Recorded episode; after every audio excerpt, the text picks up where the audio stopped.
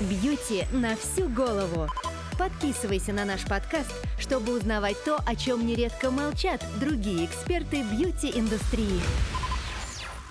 Сегодня обсудим эволюцию гигиенических привычек у человека, роль бактерий в работе иммунитета, а также разберемся в хитростях использования пробиотиков в косметике. А еще расскажем, какие защитные механизмы работают лучше, чем антисептики и мыло, и почему современные ритуалы чистоты могут быть вредны. И с вами снова мы, бьюти на всю голову, Дмитрий Стафарандов, кандидат фармацевтических наук, основатель косметического бренда Тиана, парфюмер и основатель бренда My Alchemy. Я Анастасия Денисенкова, продукт-менеджер обоих брендов. Дим, вот в стародавние времена в болезнях люди винили вообще злых духов или ядовитый и зловонный воздух, это все до того, как узнали о существовании бактерий. Но что удивительно, позже мир спасли не антибиотики, ну вернее не только антибиотики, а эволюция гигиенических привычек. Вот приведу такой очень наглядный пример. В середине 19 века один врач, звали его Игнац Земельвейс, наблюдая за работой персонала в акушерской клинике в Вене, сделал вывод, что смертельная родовая лихорадка значительно чаще случалась у женщин, которым помогали не акушерки, а студенты-медики. Он был, конечно, ошарашен таким заключением, стал тщательно изучать клиническую практику. И вот он обнаружил, что студенты-медики, оказывается, которые помогали в родах, часто делали это после вскрытия пациенток, которые умерли от сепсиса. Бр. И тогда ввели строгое правило – мыть руки раствором хлорированного антисептика, что, в общем, и помогло снизить уровень смертности там буквально в течение трех месяцев. Но причем этот врач, он не мог тогда никак убедить своих коллег в важности своего открытия. Те посчитали, что все, у него поехала кукуха. В итоге он сам тоже умер от сепсиса, как и многие из тех женщин, которых он тогда пытался спасти. И вот сейчас это все звучит чудовищно, хотя таких историй было немало.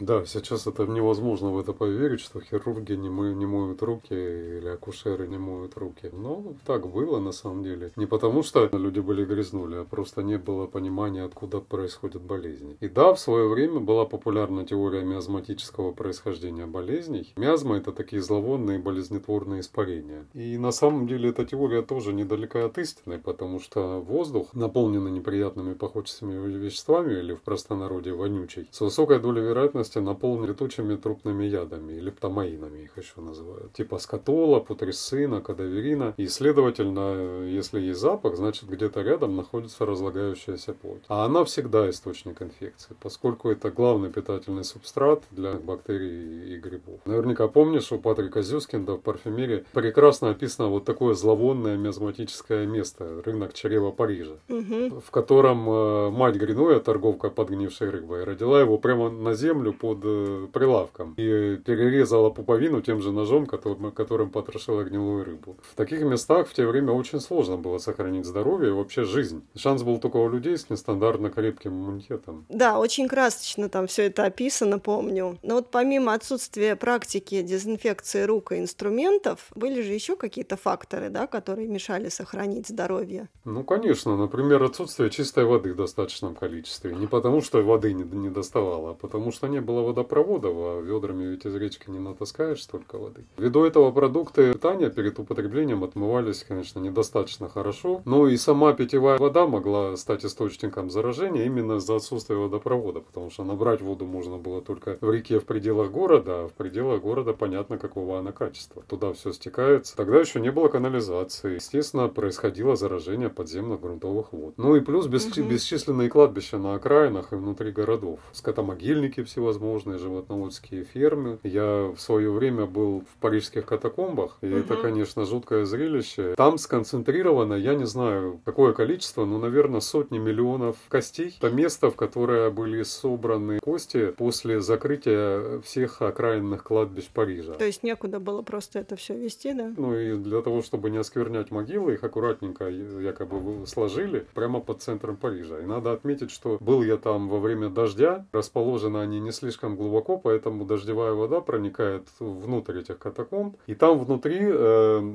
такая интересная атмосфера, во-первых, совершенно нездоровая, потому что там влажно, тепло и очень неприятно. Там все в белом налете, потому что вода дождевая постоянно вымывает из костей кальций.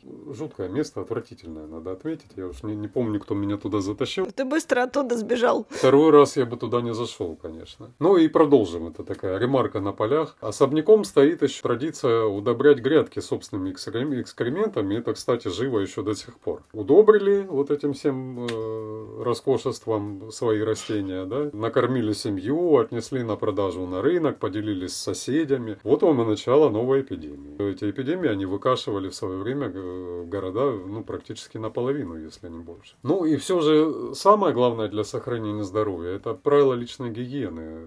Чисто вымытая кожа не может служить ни способом передачи, ни входными воротами для инфекции. Мы слишком хитро устроены. И еще важна, важна разумная брезгливость. Она всегда выручает, потому что ну, не дает нам быть слишком раскрепощенными там, где есть опасность инфицирования. Ну и генетика же тоже играет, да, немаловажную роль. Вот э, в мире животных особенно это можно хорошо наблюдать как у некоторых видов работают вот эти механизмы защиты от вторжения паразитов, вирусов, там, грибков, бактерий, причем какие-то поведенческие моменты, которым, э, ну, вроде бы никто же их не учит. Пчелы, допустим, используют антибактериальные соединения, чтобы предотвращать вторжение паразитов вот в свои ульи. Муравьи избавляются от грибковых патогенов, от мертвых муравьев, там ухаживают за собой. А мамы шимпанзе попы детенышам вытягивают стирают. Вот, а давай поговорим о том, у человека какие механизмы работают. Ну, у человека тоже есть такой способ защиты. Один из самых главных. Мамы вытирают попу своим детенышам.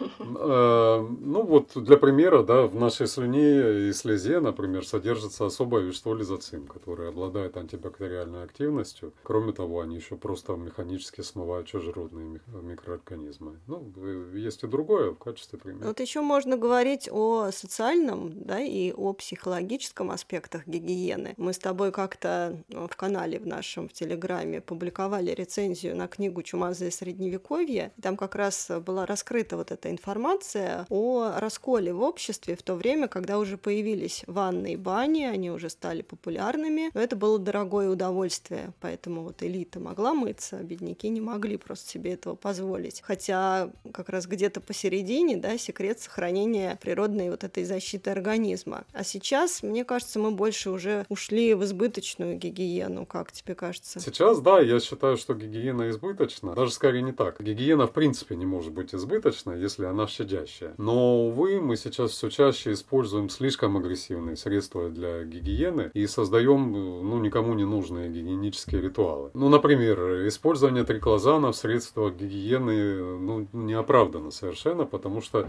снижает устойчивость нашего организма к инфекциям. И вообще любые антисептические вещества, которые применяются бесконтрольно, как ежедневный уход, наносят вред нашей естественной защите. А наша кожа это все, все же защитный мощный орган, надо это понимать и доверять ей. И помогать ей там, где она в этом не нуждается, не стоит, потому что можно только навредить. Ну вот из последнего, да, вот это повальное увлечение антисептиками для рук на фоне недавних событий, это тоже, на мой взгляд, перебор. Часто просто я считаю, преступный перебор в отношении себя. Равно как такой же перебор это применение специальных моющих средств с антибактериальными добавками для фруктов и овощей. Может, когда-то это и оправдано, но, например, апельсины, в кожуре которых такое количество фитонцидов, что ими можно убить в радиусе метра э, все живое, э, любую микрофлору, да, ну, я думаю, не стоит их мыть с мылом. Вот я, кстати, фрукты мою с мылом, особенно толстокожие. Я просто видела, как они иногда на складах хранятся, и от этого стало жутковато. Поэтому мне психологически спокойнее все тщательно помыть. Вот если там соседка с дачи привозит яблоки, тогда другое дело. Хотя вот мы же наверняка что-то смываем полезное, да, скажу? Да-да-да, именно так. Например, на винограде грибки, белесый налет, так на самих ягодах, да. А он еще на сливах, да, такой же да, бывает? Да, он бывает на многих фруктах, которые очень сладкие, а этот, эти это те грибки, которые тоже наши, ну, они не то чтобы симбионты, но они нам не вредят, и они нам помогают расщеплять глюкозу. Тщательным мытьем того же самого винограда или слив их можно просто уничтожить. А это на порядок ухудшает переваривание. Ну, вообще вот наше взаимодействие с микромиром, оно очень тонкое и сложное. И вокруг нас существуют не только патогены, это нужно понимать очень четко, потому что в людях так силен страх э, перед патогенами, что они забывают о том, что не вся микрофлора патогенная. Есть еще симбион комнатная, которая называется микробиотой.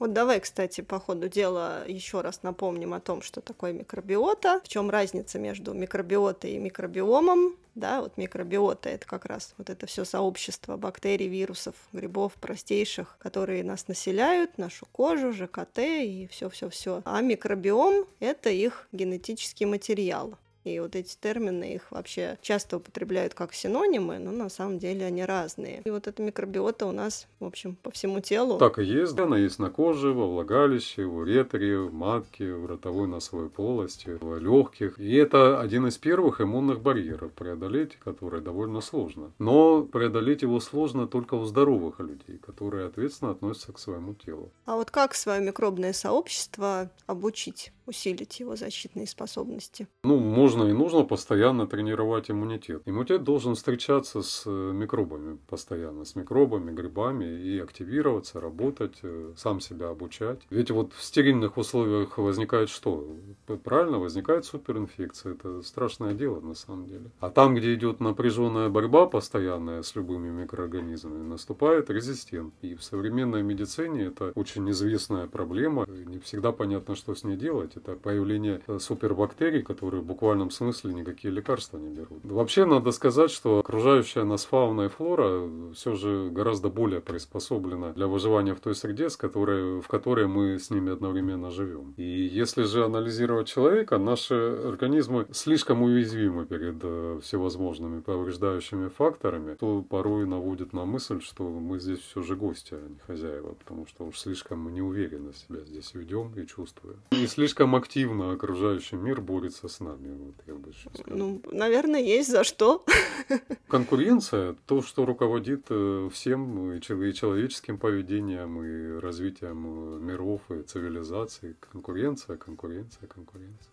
Ну вот давай вернемся к э, гигиене, мытью рук, умыванию. Кстати, насчет умывания, ну, на лице все те же правила действуют, да, о которых мы только что поговорили. И мы тоже пытаемся сделать кожу лица все чище и стерильнее. Там используем кучу всяких очищающих средств, многоступенчатый уход, там пилинги, скрабы и так далее. И от этого она часто становится, наоборот, уязвимее. И получается, что мы ее переочищаем, смывая природную защиту, получаем какую-нибудь, допустим, инфекцию или гиперчувствительность, потому что ничто не стало на пути. Пытаемся дальше избавиться от этой возникшей проблемы дополнительным, опять же, очищением и дезинфекцией, ну и все, круг замкнулся. Хотя здоровый кожный барьер — это чуть не основная защита от э, различных заражений. Но давай вот расскажем мы об остальных барьерах. Вот ты уже рассказал о слезе, о слюне, мы разобрались с кожей, что еще? А у нас практически везде стоят барьеры на входных воротах. Вот в желудке, например, э, патогены уничтожаются полностью соляной кислотой желудка. Мало микроорганизмов, которые там могут выжить.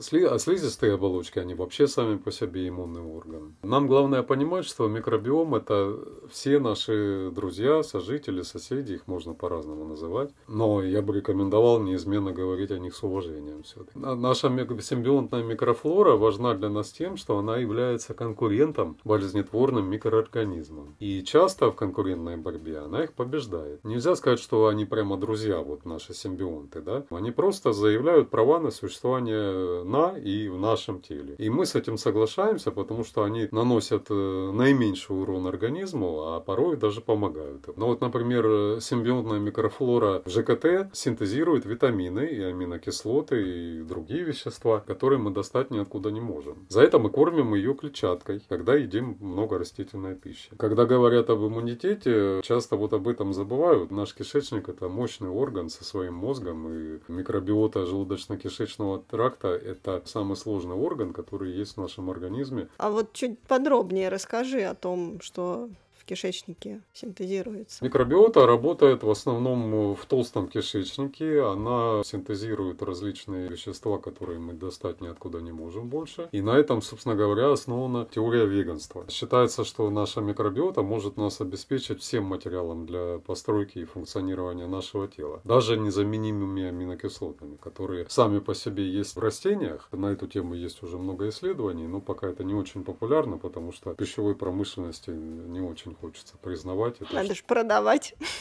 Да, надо же продавать, да. А наша микробиота, она не ест мясо, она ест только клетчатку. А вот мясом, как раз белком, питаются как раз патогены и очень его любят. Обитатели кожи тоже же имеют, да, свои вкусовые, скажем так, привычки. Вообще этой теме вот, микробиома кожи в последние годы уделяется, ну, очень много внимания. Пока мы в утробе матери, наша кожа, ну, как и все остальное, еще стерильно, то как только мы появляемся на свет, все начинает формироваться это микробное сообщество. А научное сообщество, ну, относительно недавно официально признало кожный микробиом действительно существенным фактором ее здоровья и даже отдельным шестым слоем эпидермиса. И вот с тех пор начался невероятный какой-то бум на косметику микробиом френдли, преимущественно с пробиотиками, пребиотиками и постбиотиками. Мы на эту тему много раз писали, но вот давай разложим все по полочкам, чтобы всем все было понятно, кто такие пробиотики, кто такие пре и постбиотики, что конкретно кладут в косметику, которая гордо несет все эти названия. И еще ты как фармацевт расскажи, пожалуйста, о средствах э, с бактериофагами.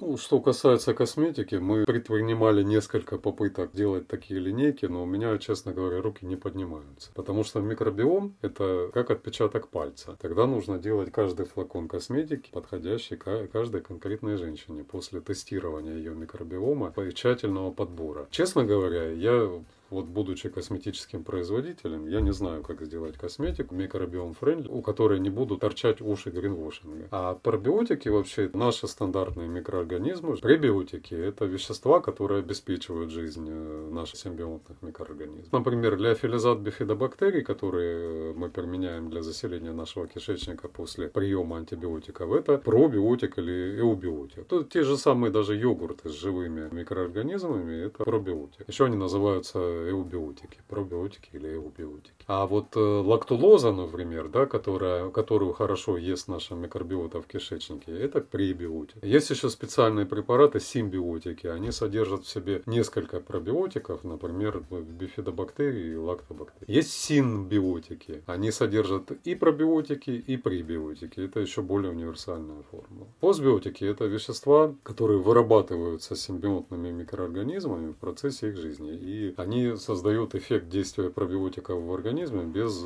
собственно, заселения организма пробиотиками. То есть пробиотики сами живые бактерии. Пребиотики – это то, чем они питаются. Постбиотики – это то, что они вырабатывают в процессе своей жизнедеятельности. То есть можно применять постбиотики, не заселяясь самими микроорганизмами. Ну и мы получаем эффект, как будто бы там побывали пробиотики. Как будто да. Но э, лучше заселиться микроорганизмами, пусть они сами там себе это вырабатывают э, в, то, в те количества, которых нужно им. А что касается косметики, если речь идет о средствах со стандартным сроком годности в 2-3 года, то живых пробиотиков там, конечно, быть не может потому что там консервант, без консерванта 2-3 года косметика стоять не будет, а, а консервант, э, как бы ты его не подбирал тщательно, никакая микрофлора пережить не может, ни патогенная, ни симбиом. В косметику добавляют либо их ферменты, либо э, части их мембран, либо пищу для того, чтобы живущие на коже полезные бактерии лучше размножались. Это, как правило, различные сахара.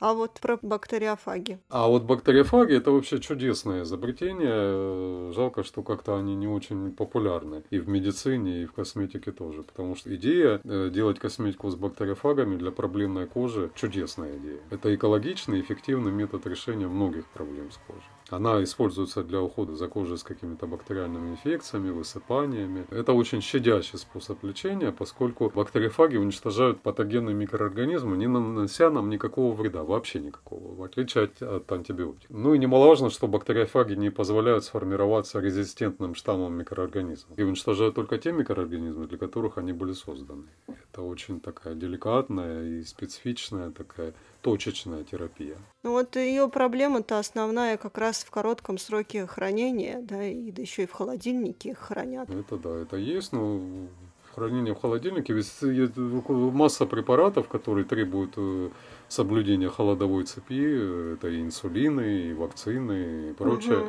И, в общем-то, в современной медицине и товаропроводящей аптечной сети это настолько уже все налажено, В конце концов, дойти в каждой аптеке тебе дадут термоконвертик, в котором можно донести э, этот препарат до дома и положить сразу в холодильник. Ну вот, видимо, поэтому они пока в сегменте лекарств существуют, а в косметику не пришли массово. А в косметику да, потому что в косметику, значит, должны будут магазины оборудованы холодильниками. Ну, на это никто не пойдет, конечно. Вообще, с точки зрения гигиены, мы сегодня, конечно, больше не от инфекции спасаемся, хотя это тоже, естественно, но балуем себя разными, зачастую излишними процедурами, условно ванна или душ, это сегодня не просто для того, чтобы смыть с себя пыль, грязь и так далее, а для того, чтобы расслабиться, снять стресс, насладиться там, отдушками приятными. Вот какие советы мы дадим сегодня слушателям, чтобы максимально свои гигиенические привычки сохранить, не выходя из зоны комфорта, но при этом все-таки снизить риск э, нарушения своего здорового микробиома и как вообще дополнительно о нем позаботиться. Сейчас начну гадости всякие говорить, да. Э, стандартные рекомендации, которые, увы, не очень нравятся людям или очень не нравятся людям. Это изменение питания и образа жизни. Вот не устану я об этом говорить, потому что в чистом организме, в котором нет постоянных процессов гниения – нет места патогенной микробиоте. Ни внутри, ни на коже. Ну вот не за что ей там зацепиться. Для того, чтобы избавиться от патогенов, с ними не нужно бороться. Их нужно просто лишить их питательного субстрата. Им должно стать нечего есть. Но это трудно, это сложно, и это не хочется делать. Ну это давай будет таким вторым, более продвинутым уровнем, да? А теперь дай рекомендации первого уровня. А первого уровня это самая главная рекомендация, это наверное, странно от меня будет это услышать, но тем не менее, не истерить по поводу чистоты. Нужно быть адекватными ситуацией. Для прекрасной гигиены достаточно вымыть руки с мылом тогда, когда на них могло попасть что-то подозрительное. Не каждые 15 минут профилактически. Если нет воды, ничего страшного, достаточно, вполне достаточно деликатных влажных э, детских салфеток, без всевозможных пропиток. И аккуратнее, пожалуйста, со спиртом, триклозаном, хлоргексидином э, и прочими антисептиками. В нашей жизни жизни действительно не так много ситуаций, когда требуется вот такая хирургическая подготовка рук. Пусть она останется хирургом. Нужно быть просто осознаннее и обдумывать свое поведение и не поддаваться вот на эту ритуалистику, да, когда какой-то триггер, и ты сразу что-то выполняешь, даже не обдумывая. Что касается остальной гигиены, ну, ванна пару раз в неделю как удовольствие, да, потому что для гигиены как таковой ванна не обязательно. Дань гедонизму, побаловать себя чем-то. Я вот, например, очень люблю ванну, но у меня, к сожалению, ванны сейчас нет, есть душ. И вот э, душ каждое утро с мылом, только там, пардон, где нужно. Все, достаточно. Все тело не нужно мыть и драить, оно чистое. Один-два раза в неделю русская баня, как положено, с веником, с дубовым, э, с эвкалиптом, с хорошей мочалкой. Или вот у меня есть такие э, рукавицы, не рукавицы, как перчатки такие скорбирующие. Угу. Дегтярное мыло, терка для пяток, наш тиановский фруктовый пилинг, чудесное средство – и альгинатная маска на всю морду. Для мытья волос, э, кстати, для меня идеально подходит то же самое мыло. Но думаю, что это чисто такие мужские рекомендации, потому что для женщин, наверное, это не очень приемлемо. Не, не вообще неприемлемо, я тебе скажу. это не просто мужские, это еще рекомендации мужчины с очень короткой стрижкой. Вот я, например, со своей средней длиной, ну, то есть после шампуня обязательно или маска, или кондиционер, или уксус для волос, вот, чтобы все было гладкое и блестящее. Ну и резюмируя наш э, сегодняшний выпуск, скажу, друзья, мойтесь с удовольствием, но без фанатизма. И старайтесь, конечно, не, не нарушать естественный баланс, который всем нам природа щедро, в общем, подарила. Да, и пусть э, чистым и здоровым будет не только ваша кожа, а и вообще организм, но и вообще вся ваша жизнь, мысли, мир вокруг, э, мироощущение, самоощущение. И мы прощаемся с вами совсем ненадолго. До скорых встреч в эфире. И не забудьте нажать кнопку подписаться на наш подкаст. Пока-пока. Бьюти на всю голову. Подписывайся на наш подкаст, чтобы узнавать то, о чем нередко молчат другие эксперты бьюти-индустрии.